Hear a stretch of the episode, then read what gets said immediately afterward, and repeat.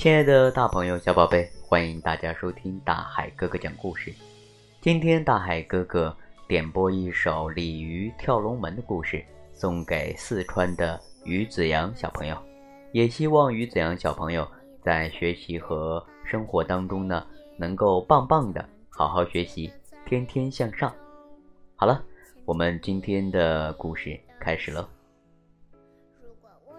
河中的鱼爷爷告诉三条小鲤鱼，只要能跳过黄河里的龙门，就能够变成龙。三条小鲤鱼告别鱼爷爷，他们要结伴去寻找龙门。他们历经千辛万苦，来到黄河上游，看到河中耸立着一座龙门。黑鲤鱼奋力向上一跳，但没有跳过去。红鲤鱼说：“嗯，还是让我来吧。”但是啊，它也没有跳过去。三条小鲤鱼聚集在一起，开始想办法。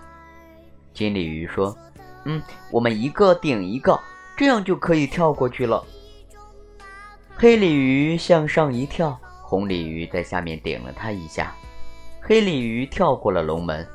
刚跳过龙门啊，黑鲤鱼就变成了一条黑色的巨龙。红鲤鱼开始跳了，当它快掉下来的时候，金鲤鱼在下面顶了它一下，红鲤鱼也跳过了龙门，变成了一条红色的巨龙。可金鲤鱼跳的时候没有别的鱼帮它，所以它没有跳过龙门，掉入了水中。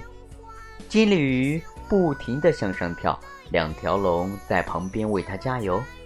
金鲤鱼奋力一跳，终于跳过了龙门，变成了一条。